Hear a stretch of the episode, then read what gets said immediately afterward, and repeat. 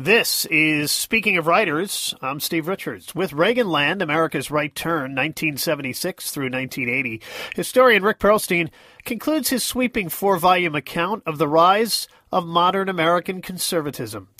Over 2 decades and more than 3,000 pages, Perlstein has published 3 definitive works about the emerging dominance of conservatism in American politics. Before the Storm, Barry Goldwater and the Unmaking of American Consensus in 2002, Nixonland, The Rise of a President and the Fracturing of America in 2008, and The Invisible Bridge, The Fall of Nixon and the Rise of Reagan in 2014. With the saga's final installment, Reaganland, covering the years from Jimmy Carter's election to his defeat at the hands of Ronald Reagan, he has delivered his most stunning literary and historical achievement yet. Perlstein shows how much of the nation changed over those years, and just as importantly, how those changes produced the world we live in now. Happy to have Rick Perlstein join me here on Speaking of Writers. Rick, welcome to this program. Hi, Steve. I'm so glad to be here. So let's start with this saga. What led you to this saga originally back in 2002? Well, I like to say that's a question for you to ask my shrink, but it definitely started with an obsession with the 1960s. I, growing up in the 1980s in suburban Milwaukee, thought the world around me was incredibly boring, but what I saw in the civil rights movement and the hippies and the anti-war movement was just galvanizing to me, and I would read anything I could get my hands on about it. And when I kind of grew up and started looking for a book project, one of the things I realized was that the 1960s was much more than that. It really was a civil war between left and right in America, and that in a lot of respects, the right won. You know, Richard Nixon, of course, winning his 2 terms as president, his second one in a landslide with 49 states, and then, of course, Ronald Reagan in 1980 as the apotheosis, and that really formed the political skeleton of the body politic we have now. So I've been pursuing it for 23 years, and it's been extremely rewarding. And people say that it really, helps them understand why America has turned out the way it has. Chatting with Rick Perlstein here and Speaking of Writers. His new book is Reaganland, America's Right Turn, 1976 through 1980. This is the final volume in the acclaimed epic account of the rise of conservatism in America. All right, Rick, let's start the beginning of this book. 1976, Reagan dismissed as a man without a political future. He was defeated in his nomination bid against a sitting president of his own party, Gerald Ford, of course. Too old to make another run at that point, people thought. His comeback, though, was fueled by an extraordinary confluence. And what was that confluence?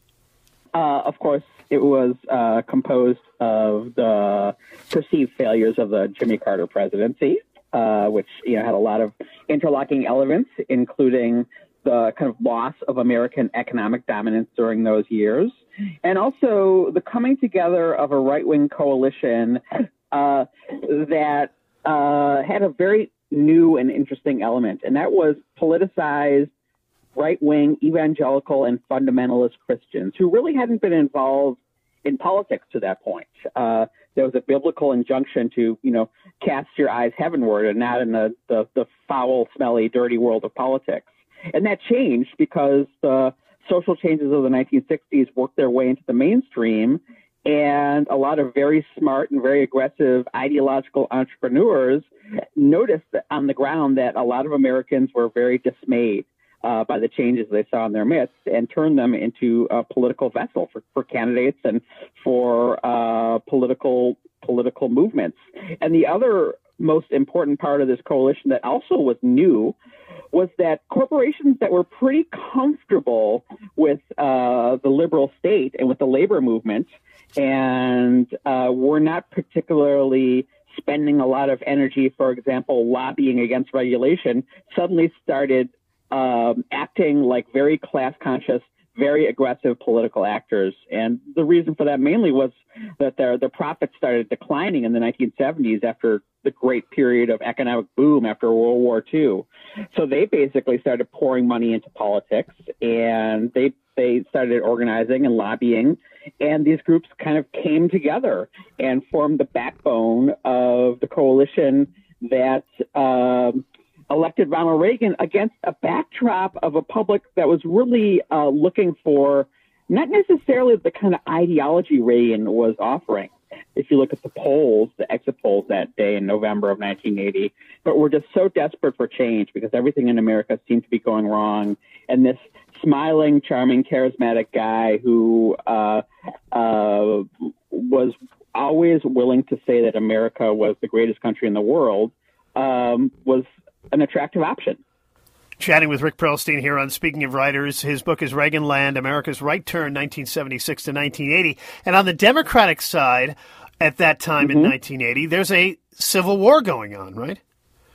Yes, and it's basically over the fact that Jimmy Carter, his political calling card when he was president, was the idea that America had to make do with less. He was always talking about the need to cut the budget for social programs, which is something we traditionally associated with conservative Republican politicians. But Carter was very big on that. He would, for example, say we needed to lower our thermostats to 65 degrees in winter and no lower than, 74 in summer. And Ted Kennedy, the last Kennedy brother, was disgusted with this. He wanted to continue the New Deal tradition. His biggest defining issue was kind of national health care like they have in England and Canada, where you could go to the doctor for free. And Jimmy Carter's proposal for new health insurance program was, far to the left of even what we see today in Obamacare or what Clinton tried, but it wasn't enough for Ted Kennedy. And he made a full bore attempt to snatch the nomination away from a sitting Democratic president. And it really was a civil war. Ted Kennedy took it all the way to the 1980 convention.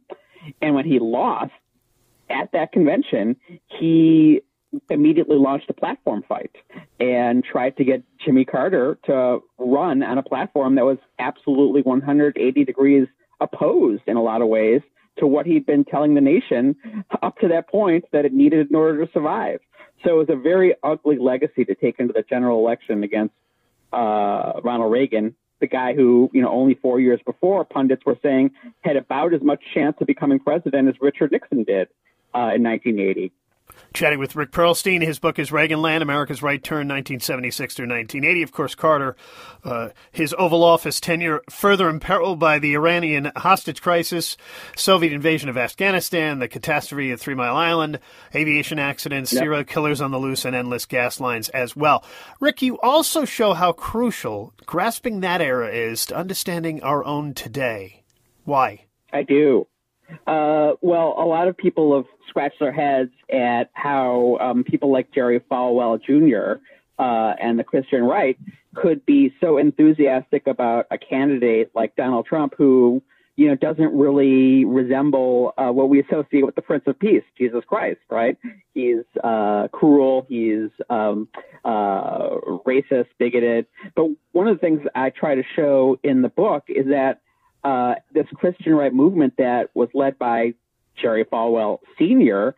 Was very similar to the kind of themes we see on the Donald Trump right. The one of the ways that they made their appeal to disillusioned Americans was with terrible homophobia. Jimmy Carter would say that Jerry Falwell would say that a homosexual would just as soon look at you as kill you.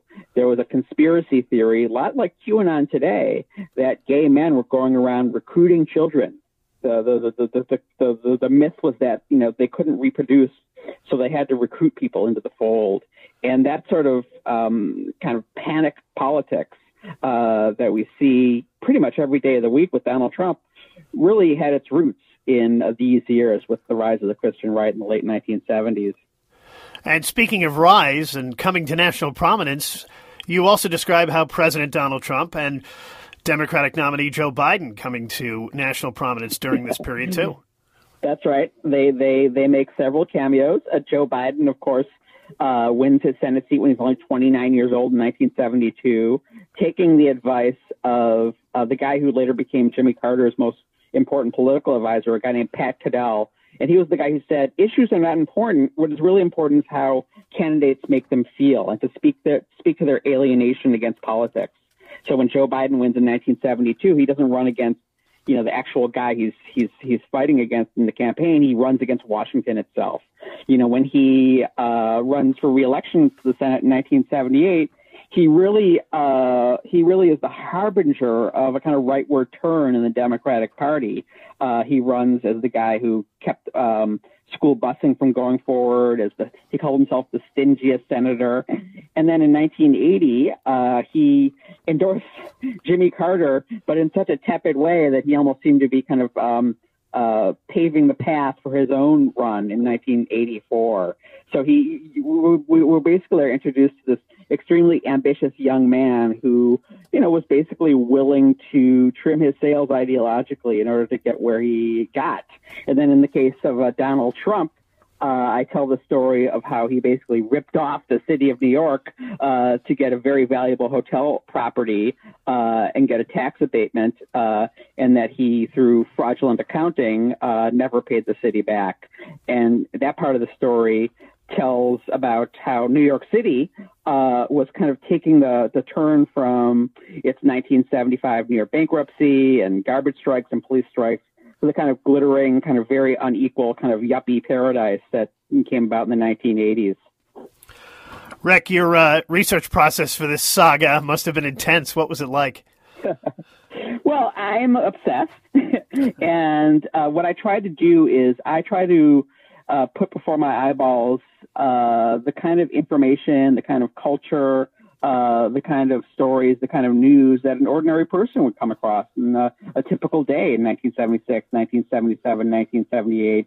And, you know, I watch a lot of movies. I talk about Star Wars. I talk about Superman and how they kind of portended the kind of politics we saw with Ronald Reagan. You know, I read lots of old newspapers. And I read not just, you know, the articles, but also the advertisements and the cartoons, and really try to make the point that we just don't experience politics in terms of, you know, elections and politicians, but we also experience it in terms of popular culture, in terms of economics, in terms of sociology. I really try and capture what it was like to live during those periods and really give the flavor of the times. And what is next for you in your writing? You taking a break? I look forward to writing a shorter book that's going to be called The Republican Playbook, and it's going to teach liberals what the kind of main tricks of the trade that Republicans have used to take so much power over the last few decades. All right, Rick Perlstein, the book now, the final installment of the saga, the final volume, Reaganland, America's Right Turn, 1976 through 1980. Rick, thank you so much for joining me. Thanks for the opportunity to share all this. Cheers.